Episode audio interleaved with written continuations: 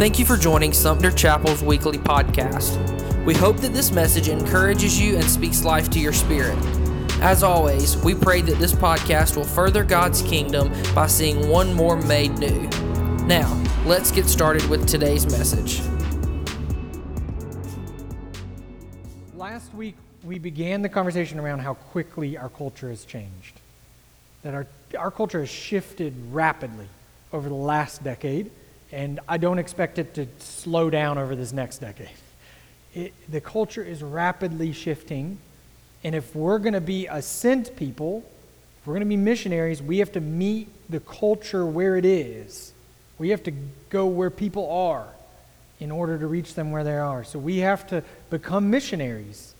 We have to begin to analyze our culture and look at our culture and look at the families and the community around us and say, where are people at? Where do I need to be? How do I need to engage with people? That, that has to be how we think about our relationship with God and our relationship with others. That how can I meet people where they're at? And and that's part of it. But the next part of of a rapidly changing culture is then when we meet people where we at, where they're at, we have to then call them into a relationship with God. A relationship with God that doesn't look like where the culture's at. Right? There's this calling out of culture that happens It's what happened to us. If we all tell our testimony of, of Jesus coming to us, that's what happened to us. He called us out of whatever our life, our sin, uh, whatever it is, He called us out. He called us out to become like Him, to follow Him, right? And that becomes our mission that we don't just meet people where we are, but then we, we call them out of it. Because if we're honest, the rapidly changing culture that we're seeing around us is producing a lot of unhealthy things. It's not that all the changes are bad or good. It's not that, that anything is inherently bad or good, but some of the results of how people are changing because of the changing culture, there are some very difficult and likely bad and, and, and hurtful things that are happening, right? This fast paced culture with all the technology and all the social media and all the almost over connectedness has created a very overstressed, over um, exposed, over addicted, over materialistic, over emotional culture. Uh, that's what it's produced within the people. It, it, people are on edge constantly because they're always accessible constantly. There's never a break from anything in anyone's life anymore, for the most part. No one ever takes a break. It's work, it's social media, it's emails, it's texting, it's calling, it's you can always get a hold of me. It's it's one thing after another. And so as much as we have to go into the culture, we have to go to where people are and meet them there, we also have to call them to this is what actually God designed you for. I mean, we ourselves have to step out of those influences, but then we have to look at someone and say, hey, as much as you are fully integrated into the way things are working, this is how God designed you to live. Dif- different than the culture, not apart from the culture, but different from it. And, and this idea of being incarnate in the culture is that you're in you're in the culture, you're in the world, you're among your, your family, your community, your workplace, the people. You're among them, but you are not like them. That's what this language of incarnation means in the scripture. And like I said, we get it immediately from the story of Christmas. That's where we see this, this idea of incarnation most evidently, and we just came out of this season. Think about this, this what Christmas means. What, what it means to have a God who completely implants himself into humanity. I mean, so much so that he becomes a baby and then he's completely hidden in his humanity for 30 years. No one even knows that he's God. Right? They, I mean, only the ones he's told Mary, Joseph, no one else knows. The whole world around him has no clue. that he is fully God because he's fully hidden in the humanity of Jesus. And so we get this God that fully comes to us, is sent, that missional aspect, but then he's fully God in the midst of humanity. And he, he's able to meet people where they're at, but he's able to, to say, This is what I designed you for. This is how I designed you to live. This is the relationship I designed you to have. And it's Jesus displaying for us that he was able to be fully God and fully human, and in the midst of that, he was fully present. God was fully present with humanity. So, as last week we said, we are sent, this, this morning we're going to focus on we are fully present. We are fully present with those around us. That's what it means to incarnate ourselves into those around us, into the culture around us, that we become fully present with people in their situation and, and in their lives and in this culture. So say we are fully present with me. Say we are fully present. We are fully present. That's the calling on our lives from Jesus, and we see it lived out in the early church in Scripture that as the church grows and begins to enter into different cultures and begins to spread out to the whole world, they fully incarnate the gospel into that culture wherever it goes. Meaning they fully enter into that culture, and then the gospel from the inside out changes that culture.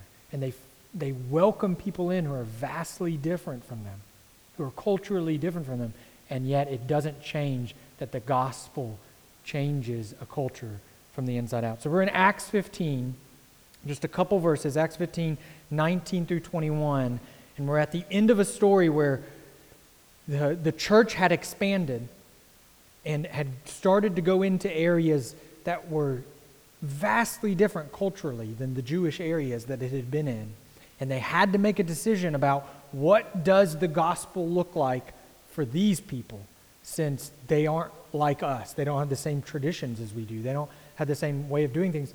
So, what does it mean for them to live out the gospel? And, and they had some very crucial decisions to make as an early church about what it would look like. Would they force their Judaism onto all these people so they had to become Jews first and then Christians? Or would they just allow the gospel to be true in their culture as much as it was true in the Jewish culture? And this is the ending of a decision about how they were going to handle this situation in verses 19 through 21.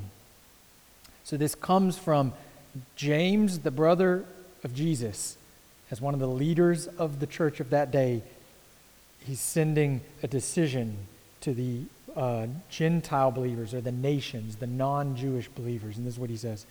So, and so my judgment is that we should not make it difficult for the Gentiles who are turning to God. Instead, we should write and tell them to abstain from eating food offered to idols, from sexual immorality, from eating the meat of strangled animals, and from consuming blood. For these laws of Moses have been preached in Jewish synagogues in every city on every Sabbath for many generations. And we'll do some explaining about this passage a little more, but let's pray as we hear from God's word. Father, we ask that you would illuminate your word and your truth to us this morning.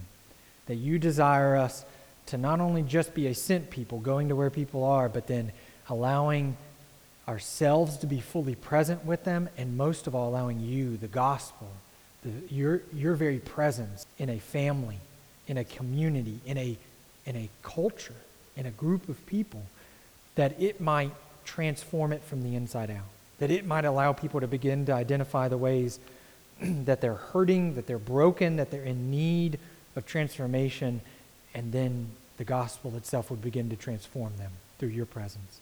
And so we pray, make us more and more like Jesus in how we go to people, but make us more and more, and more like Jesus in how we are present with them. And it's in the name of Jesus we pray. Amen.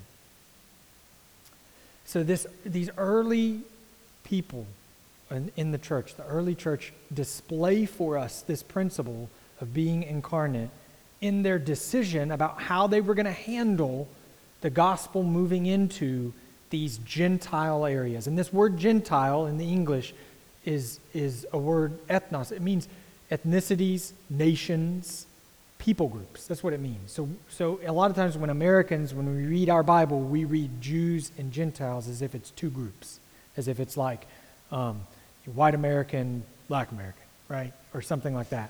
But they didn't have those categories in that day. We kind of create, we've, as Americans, we're so smart. We've created our own categories for people that don't exist. Uh, they, they had people groups. There were people groups during that day, actual people groups, right? That had cultures and many of them their own gods and right all this kind of stuff and when it says the gentiles when you read the bible it, it means the nations all the other people groups that were not jews that's what it means that you had a jewish people group and then you had all the other people groups of the world whatever they were african asian and of course within african you have thousands of people groups. So uh, i can't even name all the different people groups that exist because there's like 6000 of them in the world.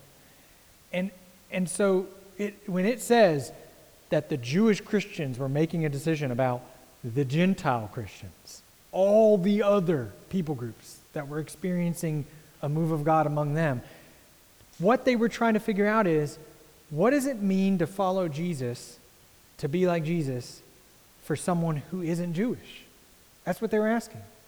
Because you know, Jesus came to the Jews first, and almost all the early Christians were Jews. The initial wave of Christianity were all Jews. And Jewish people have a very specific cultural heritage. If you've never been around Jewish people, they have a very specific cultural heritage, right? And they do very specific things festivals, they dress a certain way, they have certain acts um, that they perform, certain celebrations that they're a part of. And, and so this was a very real issue. Do we take all of our culture and force it upon this people group that know nothing of Judaism and then teach them how to follow Jesus? Or do we teach them what does it mean to follow Jesus in your culture? And that was a decision they had to come to. And they made the right decision in the leading of the Holy Spirit to say, there are some principles, and I'm not going to unpack all these principles, but there are these principles, like not eating food, to idol, not eating, consuming blood. There are these principles that we think are transferable but we don't have to force our culture on them. There are principles about what it means to follow Christ that can transfer from culture to culture, but I don't have to force my customs on them. I, I don't have to tell them they have to become like me to be like Jesus.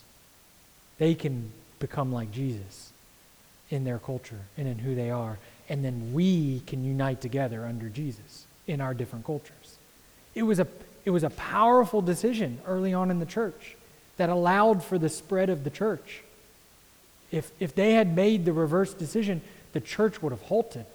It would have been very difficult for the spread of the gospel because they would have been forcing people into Judaism. I mean, just from a practical standpoint alone, they would have been asking entire groups of adult males to be circumcised, which would not have been a popular decision among adult males, right? I mean, that's a very practical issue for Jewish people. And they would have been asking all of these non Jewish people, okay, you need to do this. And they probably would have lost a lot of people. It is a nom out. I'm good. And, and that's a kind of a humorous example, but it's a serious thing. Are we going to, as a people of God, are we going to say, all right, I'm sent to these people, but I'm also not called to make them like me? I'm called to be Jesus to them to allow them to begin a relationship with Jesus and to, to help them see okay, how can you become like Jesus? You don't have to become like me to become like Jesus. And this is a real issue in our day, a real issue in a very, um, and, and I, sometimes I don't believe we're divided by choice, but in a very divisive culture. In a, in a culture today that, as rapidly as it has shifted, it's shifted more and more towards division what is called in a lot of the circles tribalism. There's kind of become this tribalism, right? That I find these people that are like me and I kind of huddle up together with them, and then, and then anyone who's not like me is bad, basically. And, and I don't even have to reason, don't have to have a reason to not like you, but you're not like, you're not like me, so I don't like you. And that's popping up in our culture. This very tribalistic, like I'm defined by my people group, and there's there's no really I might be cordial with someone different than me, but they can't be a part of my people, basically. They can't be a part of my little group, my tribe. And that's dangerous for the people of God because the people of God are meant to be one tribe across culture. We don't deny culture. We don't say you have to become like us, but we say, even in our differences, we're together in this. And so you may worship God differently than I do. You may even speak a different language than I do, and yet we are one in our relationship with Christ. And so we will work out what does it look like to be one while being different? What does it look like for us to have a, a relational, deep relational tie with one another while remaining unique in how God created us and culturally unique? And the only way that happens is by being fully present with others. That's the only way it happens is by being fully present with other people.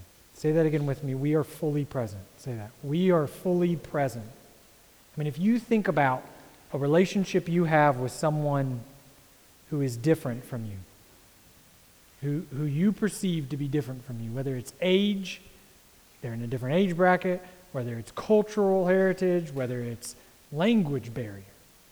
If there's someone that you perceive to be different, like it's a perception issue most of the time, because if we're honest, all humans are pretty much the same. but we have very different cultural things sometimes, and I say, okay, so the way you do this is different than I do this. The only way to understand them and to get to know them is to be present with them. To be present with them, to be there, to, to watch them, to, to participate in how they do things and the way they do things and why they do them. That's the, the only way for me to unite myself with someone else is to be fully present with them. The only way to experience the unity that Jesus started is to be fully present with people. And so I don't just go to people as Jesus calls me to go to people. I go to them in order to be present with them. And this is this is a huge ordeal for the church today when we say, how do we reach a rapidly changing culture? How do we reach uh, a rapidly dis- divided society? How do we reach a, a, a group of people that we call Americans that seem to have no interest in formalized religion any longer, right? But it doesn't mean they don't have interest in God and in a relationship with Jesus. But they've made the decision, we know this to be statistically true. I, I'm not as interested in showing up to church. What we have to get back to is the basics of how the early church reached those around them. The rapid growth of the early church came about because people were going to where people were. They were being sent by God. They felt a calling by God to go to those around me, go to the families around me, my neighbors, my coworkers, go to them, not ask them to show up where I'm at, but actually go to where they are and then being fully present with them. Being fully present with them, building a relationship with them. And not just surface level relationships, but relationships that go deep and that become transformative. And this is why in our mission statement, we start out with a sent phrase, a being sent phrase, seek all people. That we seek all people, and then we continue it into a phrase that talks about what it means to be fully present with people. That we seek all people to gather at the table and band together. And that language is intentional. That language is intentional. Those two things can happen as a part of one process, but sometimes they're two separate stages in a process that once we've entered into going to, to, to take the gospel to someone, we've got to start a relationship with them somewhere. And you know the easiest place to start that relationship is around a table. Over few, food, over coffee. We do we know this to be true. It's, this isn't something that's like outside of our perspective. But in a culture that's rapidly divided, you know the one place that people still come together across all creeds? Food. Like, you can get some people to show up to eat some food together. And somewhat coffee. Our culture is a little coffee addicted, I'll, I'll admit. I love some coffee. So, coffee has become that. Coffee shops are places people meet. But even, even in the business world, most meetings happen what? Around tables. It's, it's incredible to me, this imagery of the table that Scripture sets out, the table of Jesus, that we get, the altar table in most churches, or some sort of an altar table. We've formalized it over thousands of years into this table that just kind of sits somewhere, right? Up at the stage area of a church. But it was a literal table. Like, I don't know how we've moved so far, but Jesus literally sat at tables with people, right? He went to the tax collectors' homes. He, he so much was present with those around him that then he began to get accused of the things they were doing, even though he wasn't, right? You must be a drunkard and a glutton because you eat with all the drunkards and the gluttons. and yet he wasn't. He just sat at tables with them. And there's something powerful about the table, about a place of meeting with other people, and relationships form around tables. But it doesn't just stop there. This language of banding together has, has multiple meanings to it as well. I mean, one of them is it's like the idea of, a, of in war or in the military language of a band of brothers, a band of soldiers, a, a band of a group of people that say, we're going to be on mission together. Like, we're going to do this together. We're going to become like Jesus together. And so these two ideas of being sent and being fully present are built into who we desire to be. We desire to seek people out, we desire to gather people, and we desire to band together. And those two things kind of go together. We desire to be fully present, fully transparent, fully honest, fully in relationship with one another. And as a, as a group, like as God has been forming us, we, we've reached the point of gathering people. We've done that. That's kind of become the first step of last year in getting through the fall. But now we're at the stage of going deeper, of banding together. And as we go into this new year, that's going to be the major focus for the beginning of this year. Is how can we go from not just gathering people, gathering people is good, but it's not the goal. The goal is that we become like Jesus, and that doesn't happen merely by gathering. There's a deeper discipleship that has to happen. There's a deeper tying myself to the, the cause of Christ, and but tying myself to the cause of Christ with others.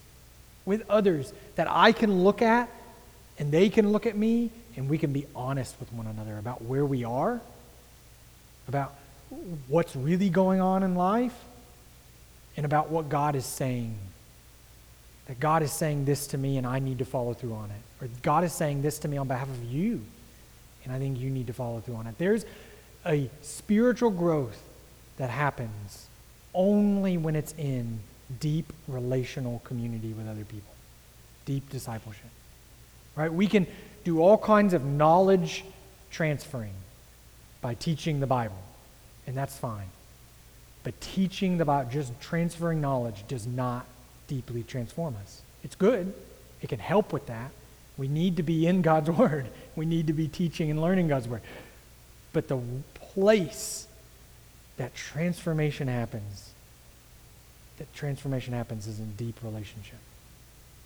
And so we will begin to, to challenge one another to go to that level of depth, to, to go to those kind of levels of relationship with one another, and to begin to band together to, to be in mission with one another. And those two parts of, of this series give us the kind of theological framework for the battle plan. And next week, we'll talk about a structural framework. You know, God sets out an organizational framework for his people. He doesn't just kind of give them a mission and say, all right, figure it out. he actually gives them a mission and then he says, and this is how you can organize yourselves. This is how I'm gifting you to organize yourselves. This is how you can do accomplish this mission. The, these are the ways I gift people. These are the ways I call people. This is how it looks. And he begins to teach that and show that in the early church and in the New Testament. We begin to see that lived out. Right? God is very good at being consistent across Scripture. And every time he organizes his people, he gives them what they need to know, the theology, the laws in the Old Testament. In our case, the, the missional call and the call to be incarnational. Like he gives us those, and then he always then organizes his people. He says, okay, and this is how you can accomplish this so that it's not chaos, so that it's not a free for all, so that people don't end up isolated, so that there are clear ways that people know how God can be calling them to serve and to lead, right? And so we'll get into that next week.